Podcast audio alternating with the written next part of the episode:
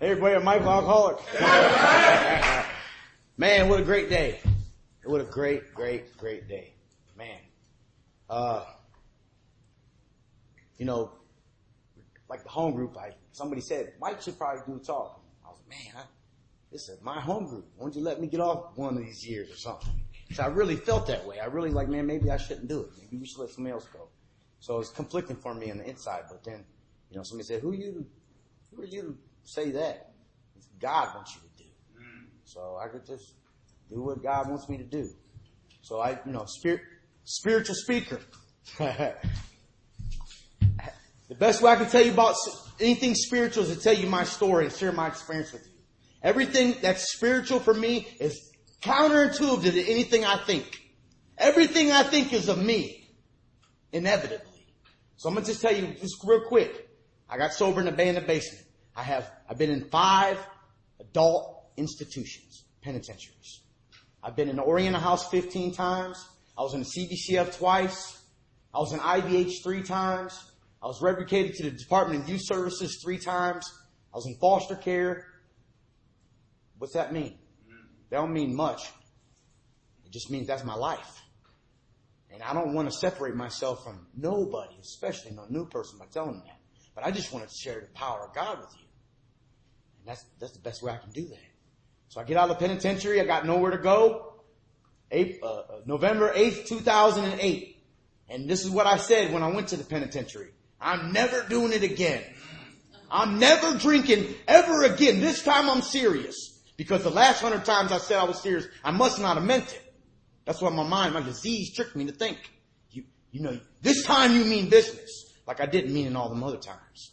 So I got out of the penitentiary and close time to go home come. Then I start thinking about the drink. More and more. Now about a couple days getting out, I can't sleep because I'm thinking about the drink. So they call me to the quartermaster. It's time to go. And all I can think about is the drink. I got no other thought on my mind. I'm obsessed. I've been sober a while. I'm not, let me take it back. I've been doing some things in the penitentiary.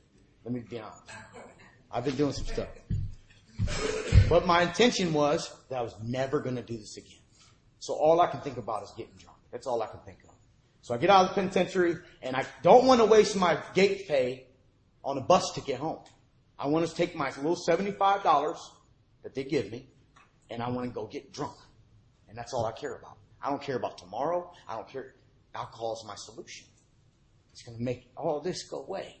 All this pain, all this fear, all this stuff, shame and guilt and all this stuff. So I get out and that's exactly what I do. I got arrested on the same day I got out of the penitentiary for the fifth time for, uh, it's not important, but I got arrested on the same day in my state clothes. The clothes they give me to wear home.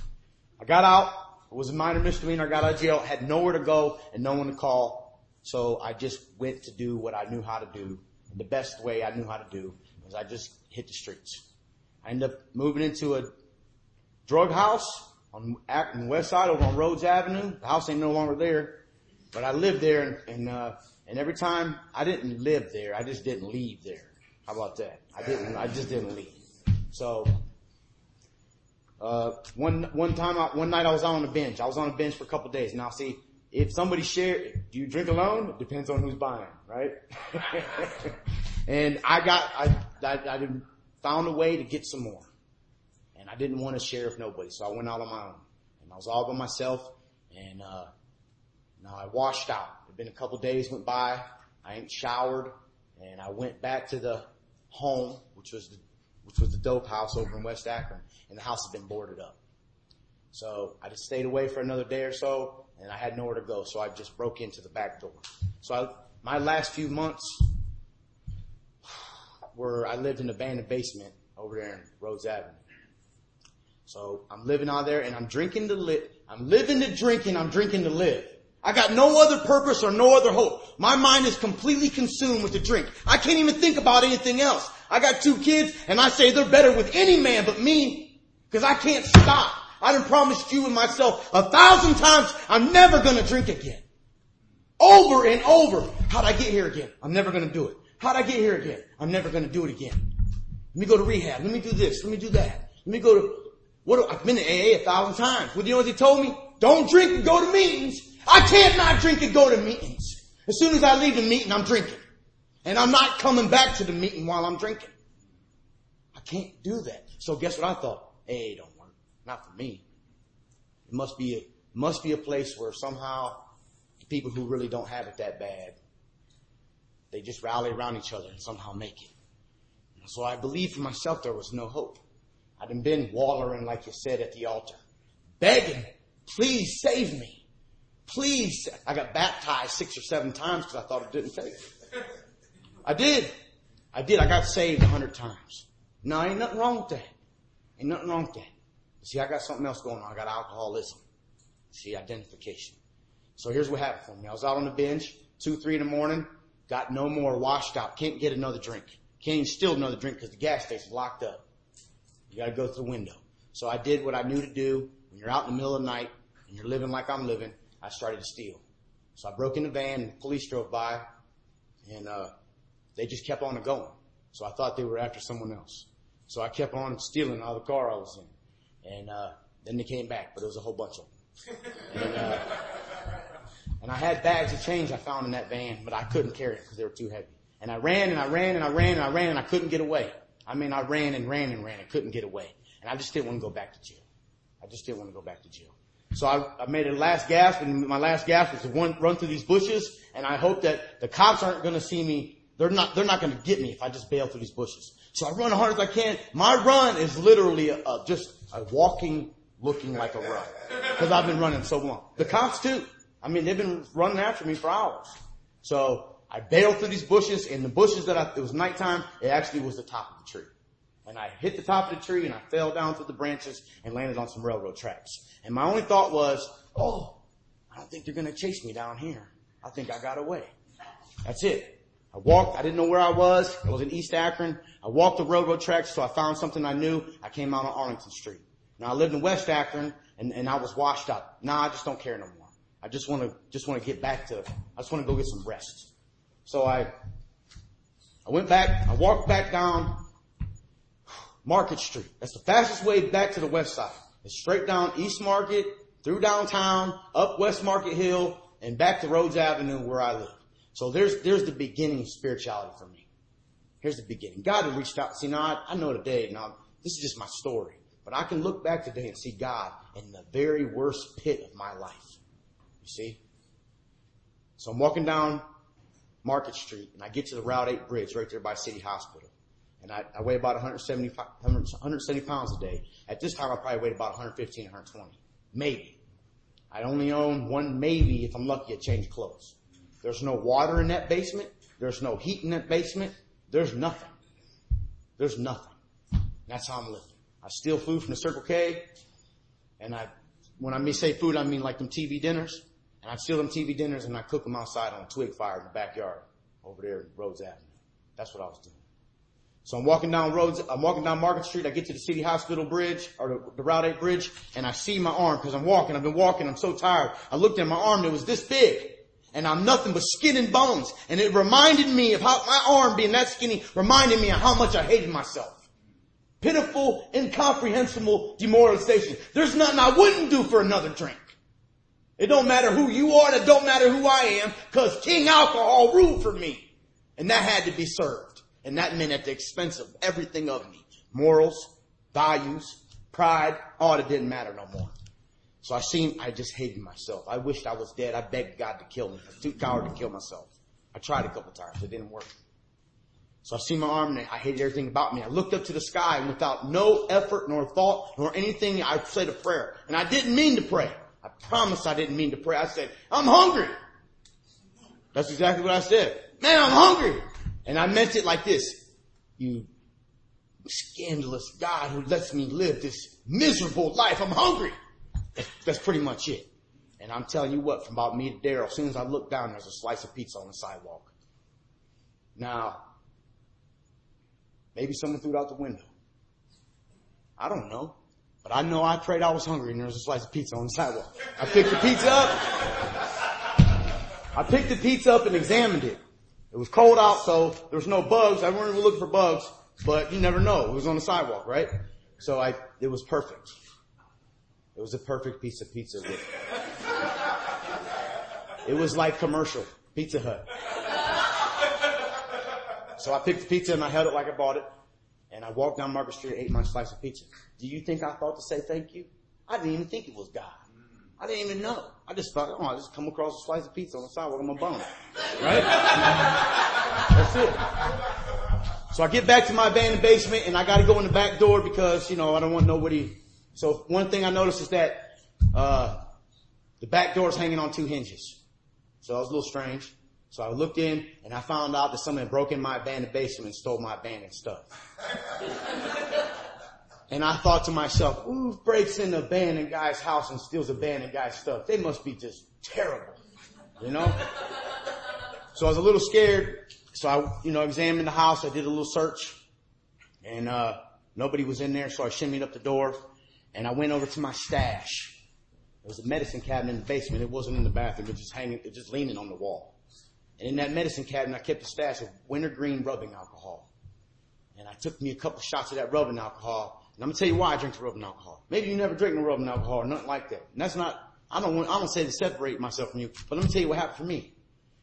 It quit working. I couldn't get drunk and I couldn't even get high no more. Nothing I did worked. I would get all excited when I'd cop. I'd get all excited when I get a bottle and I'd drink it till it poured out the side of my mouth and I'd get no buzz at all. And I'd be like, there's something wrong. And in my mind, I was losing my mind. I thought these people at the Circle K must know how bad I am. And every time I come in to buy something, they switch it with some fake stuff. so I go to the other side of town to try to cop. And it did, I just couldn't get drunk no more. It was just eluding me. And here's what happened. See, that's a miracle. I know that today. Here's the miracle in that. Had it kept working, I'd still do it. Cause alcohol is my solution. Now the emptiness and the pain inside of me grew bigger and bigger and bigger and it damn near drove me crazy. So I started drinking the rubbing alcohol because it did something. I don't know exactly what it did, but it did something. I'll tell you, it made me, it took me out of me just a little bit. It burnt. It was killing me. It was literally killing me. So I took a couple shots of rubbing alcohol and here's the miracle for me. Man, there's so many miracles. There's just so many. I took a couple shots of rubbing alcohol and I pulled my bed mattress off the wall and I get some blankets and I get what I could because it's cold outside and I just want to go to sleep. And every thought that I, the, the, my mind just started racing with these thoughts. Remember all the times you said you was never to drink again? Remember when you promised them you wasn't to do it?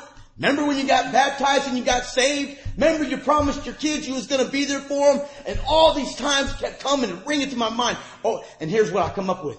Even when I'm meant to do good, I can't. Because Here's what I used to believe. That I, when I said I wasn't gonna do it anymore, and when I said I was gonna take care of my family and get a job and do these things and that thing, here's what I thought I, here's what I thought happened. I didn't really mean it. I must not have really meant it. But see, here's what happened in that basement. I found out I really did mean it, but I couldn't do it. I was powerless. So I fell on my knees and said, God, um, please help me. Please God help me. Nothing happened right then and there. I went to sleep and I woke up and I don't know what time it was. There was no clock. All I know is still daytime. That's it. I went outside. I went to the front of the Rhodes Avenue and here's the first, here's where I started seeing. Just my whole life started changing. Seen a little girl riding a bicycle with training wheels on across the street. She was happy as can be. Not a care in the world. She must have been two. And I looked across the street and I seen her and I said, man, God loves that little girl. I knew it in my place where you know stuff. I'm serious. God loves that little girl no matter what she does. She's a hundred percent pure and innocent. And there's nothing she could do to stop God from loving her. And it made me weep. I cried. Then the next, next thought or intuition that I had was this. Michael, God loves you the same way. And it was unbelievable, but I knew it. And I cried. So I walked down the Circle K. I panhandled 50 cents off of somebody to use the payphone. And I called someone and I begged them for a ride. Please come get me. Please, I just need a ride. Where are you going? I'm going to a meeting. I didn't set up my, I am no planner. Say I'm going to a meeting on this day. That's really what happened. I was led here. I was led here. So I finally convinced him to come pick me up. And they dropped me off here at this church. There's a different meeting in this place. And here's what happened. See, I've been running from the police and I've been living in that basement. There's no washing machine down there. No soap, no toothbrush, nothing. And I was deathly afraid of what you thought of me. Cause I had pricker bushes in me from running from the woods and stuff like that. I weighed 120 pounds. I've been eating TV dinners off the twig fire in the backyard. I didn't got over on anybody and anything. I hated everything about me. And if I hated everything about me, then you gotta hate everything about me too. So I was scared when I come in here that you guys was gonna judge me. I don't even know, it would just be common sense to stay away from me, right? So I thought when I come in that everybody was gonna go to this side of the room and I'll be by myself. You see? That's what I really believed. And I was scared to death. But somehow, in some way, or in some form or fashion, me knowing that God loves me as much as he loved that little girl gave me. See, I didn't, I didn't have my own willingness. I can't, lack of power is my real dilemma. I ain't got no determination. It comes from God. I can't live as any spiritual principle in my own strength. And it'd be selfish for me to think so. I gotta have God's help. God give me just a little bit of help.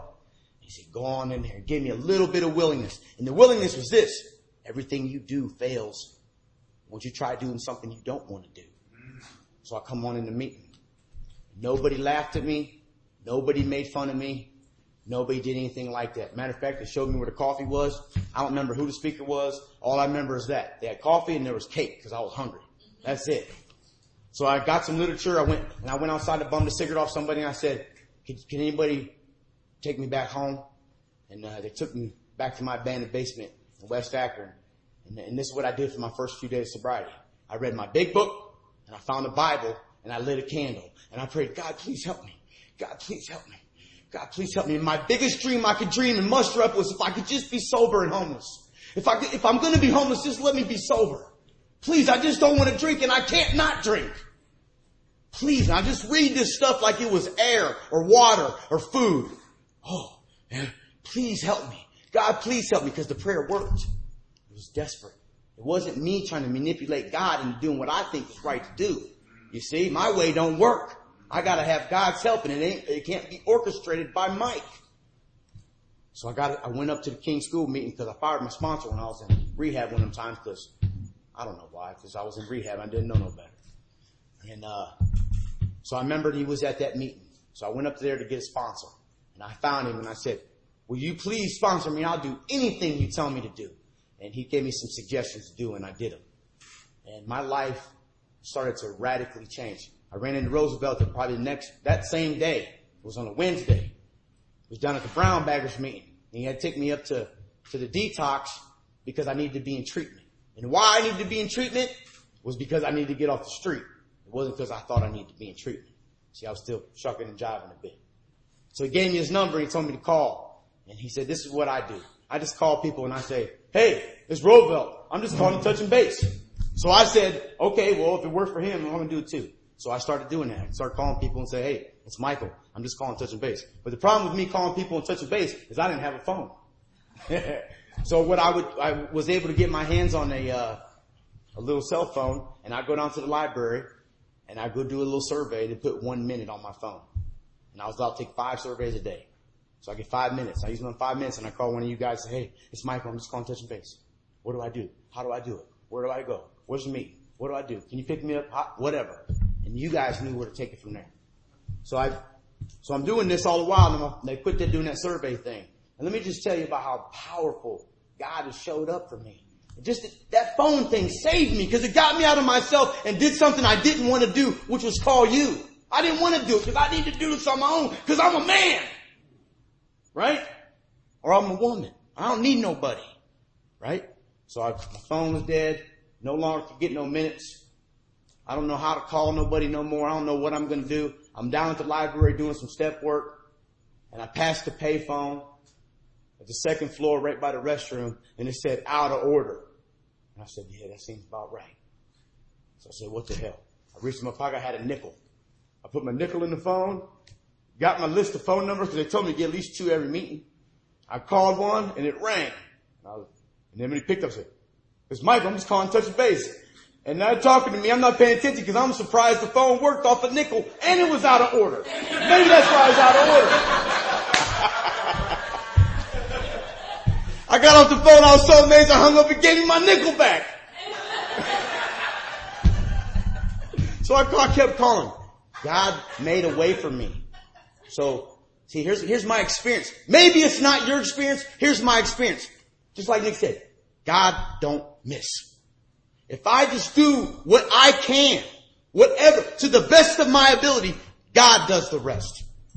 Every single time, God has never failed me since I've been sober, ever once. And matter of fact, He never failed me when I wasn't sober. He just never did. I used to hate going to jail. I used to hate it. Nobody likes going to jail. Had it not been for jail, I might not be here. It saved my life. See? So I bought four months sober. Lot of you know my story. I've been did the sponsorship thing where I was supposed to go around and ask people what step one was. Go around and ask people what step two was. Ask people what step three was.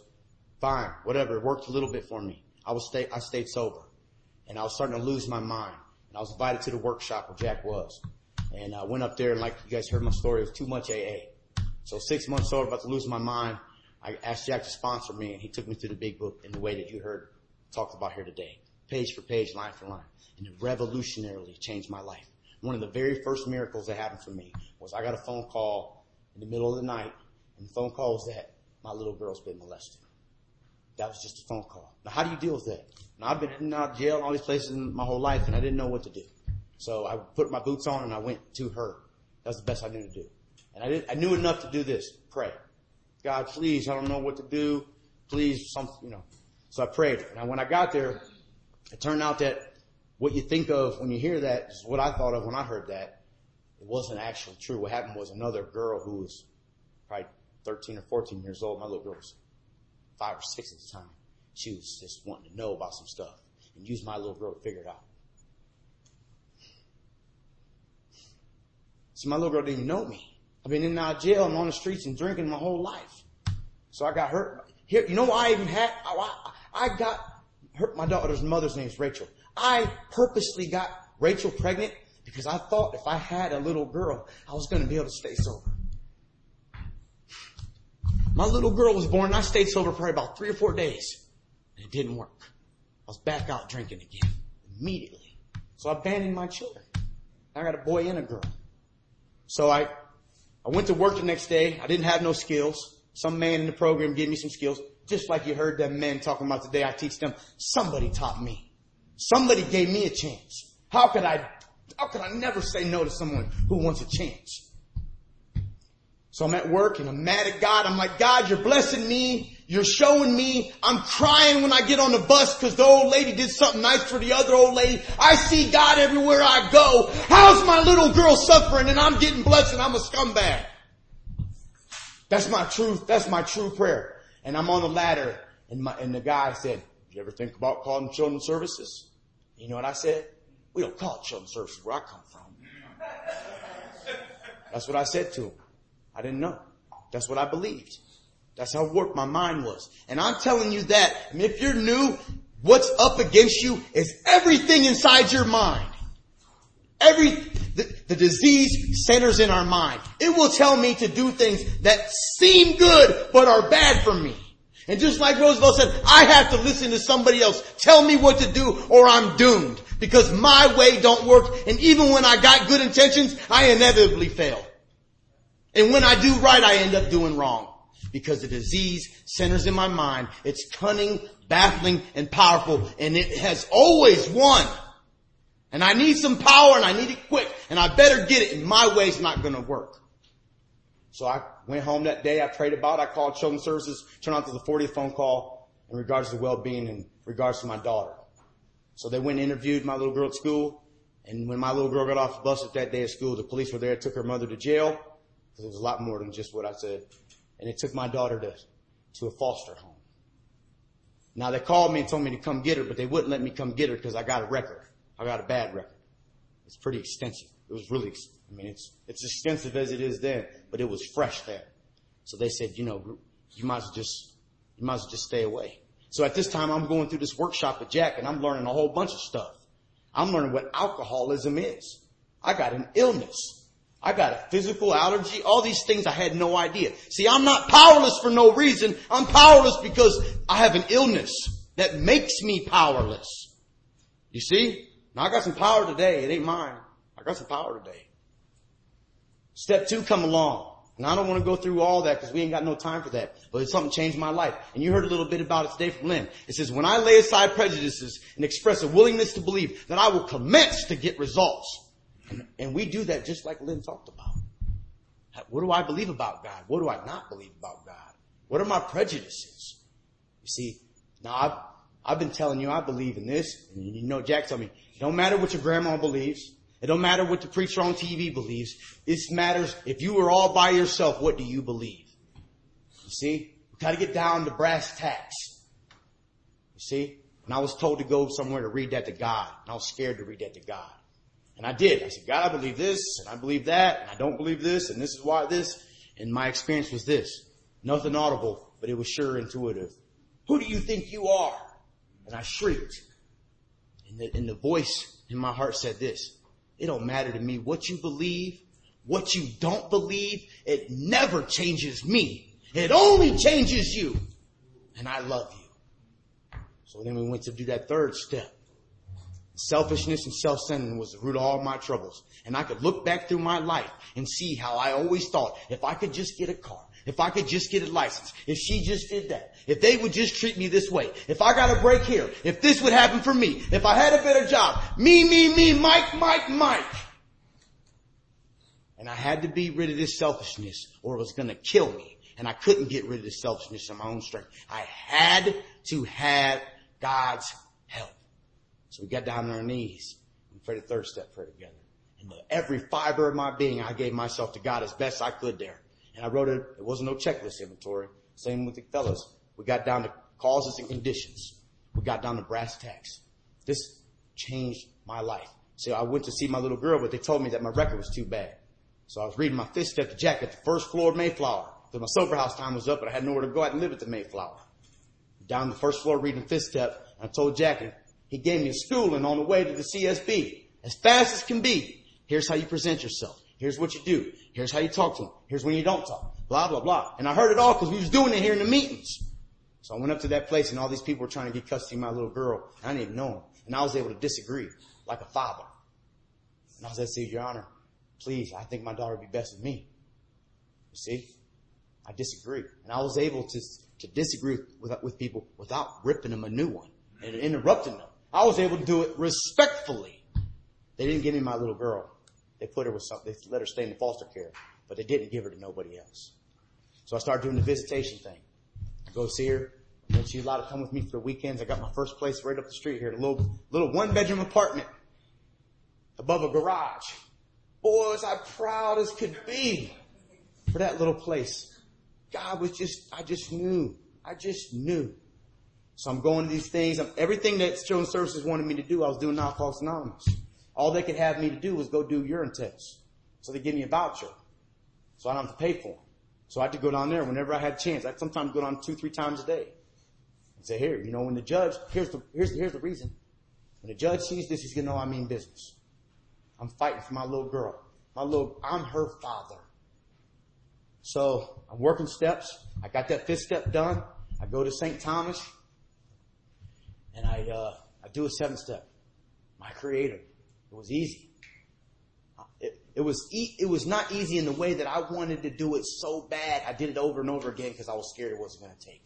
I seen myself for who I was in the fourth and fifth step. And I didn't like it. You see?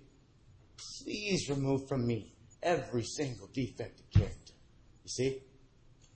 And I left out that St. Thomas and I was light as feathers. Changed my life. So I'm doing this whole deal. I start making amends. And I'm not can't go into all this stuff, but I could talk about it for a long time. But I go to children's services and they really just weren't on my side. But a few months went by, me visited and, with my daughter and me doing what I was supposed to do and following.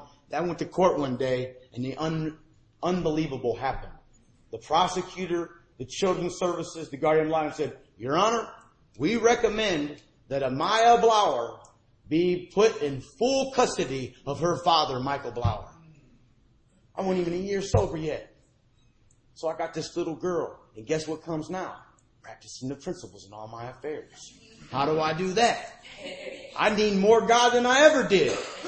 And when I got my little girl, I was scared to let her go to school. I was deathly afraid to let her go to school.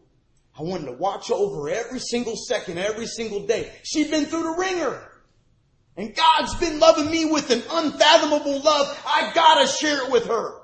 And I just need to, I gotta do, I gotta keep it right here. I can't let her go. So I did a hard thing. I said, God, I offer Amaya to thee to build with and do with as you will. Relieve me from the bondage of self. And I cried the whole while. You see, my little girl's been, she's an athlete. You see, she did good in school. She always gets good grades. Now, let me tell you the difference now. you know, school gets out a little early. I could, I mean, I don't mind if it go another hour no more. You see, it could go longer. So I get some more stuff done. I'm just saying. But it works. And now I trust it. See, that was difficult for me to let go of my daughter to God. It was so hard. I got opportunity to do some amazing things in the community. I got opportunity to work in the juvenile prison down in Mansfield for a couple years with the youth. They gave me the keys to the prison. I got five numbers. It's crazy. It don't make no sense. You see? It just does. My, I've got, I signed up to coach softball. My little girl plays softball. I signed up to coach. They let me do it. I couldn't believe it. This is my seventh year coaching. This year we were in first place and we're doing fall ball. As soon as I leave here tonight, we got practice at six. My little girls. I get to be a mentor, a coach, a, a, a role model to little girls. My daughter's 14.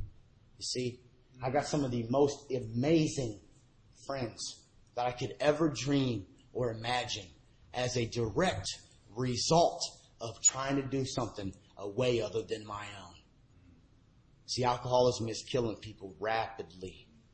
You see, if you look at your own experience, if I could snap you for one second of sanity and you can look back to your life and say, did it ever work before? Did your way ever work before? Tried before and failed. I gotta try something new. Let me get a sponsor and do whatever they tell me to do. Cause I'm gonna tell you what, my mind's going to tell me not to do it. But God can. God could and would if he was soft. Man, I'm, it's four o'clock. I'm going too long, but listen, I love, like you heard Tony say, I love you. Even though I don't know some of you, I genuinely, in my heart, in that place I was talking about, love you sincerely. I do. I've been given a gift and it's not just for me, it's for you too. It's free. Simple. You see? I love it. Thank you.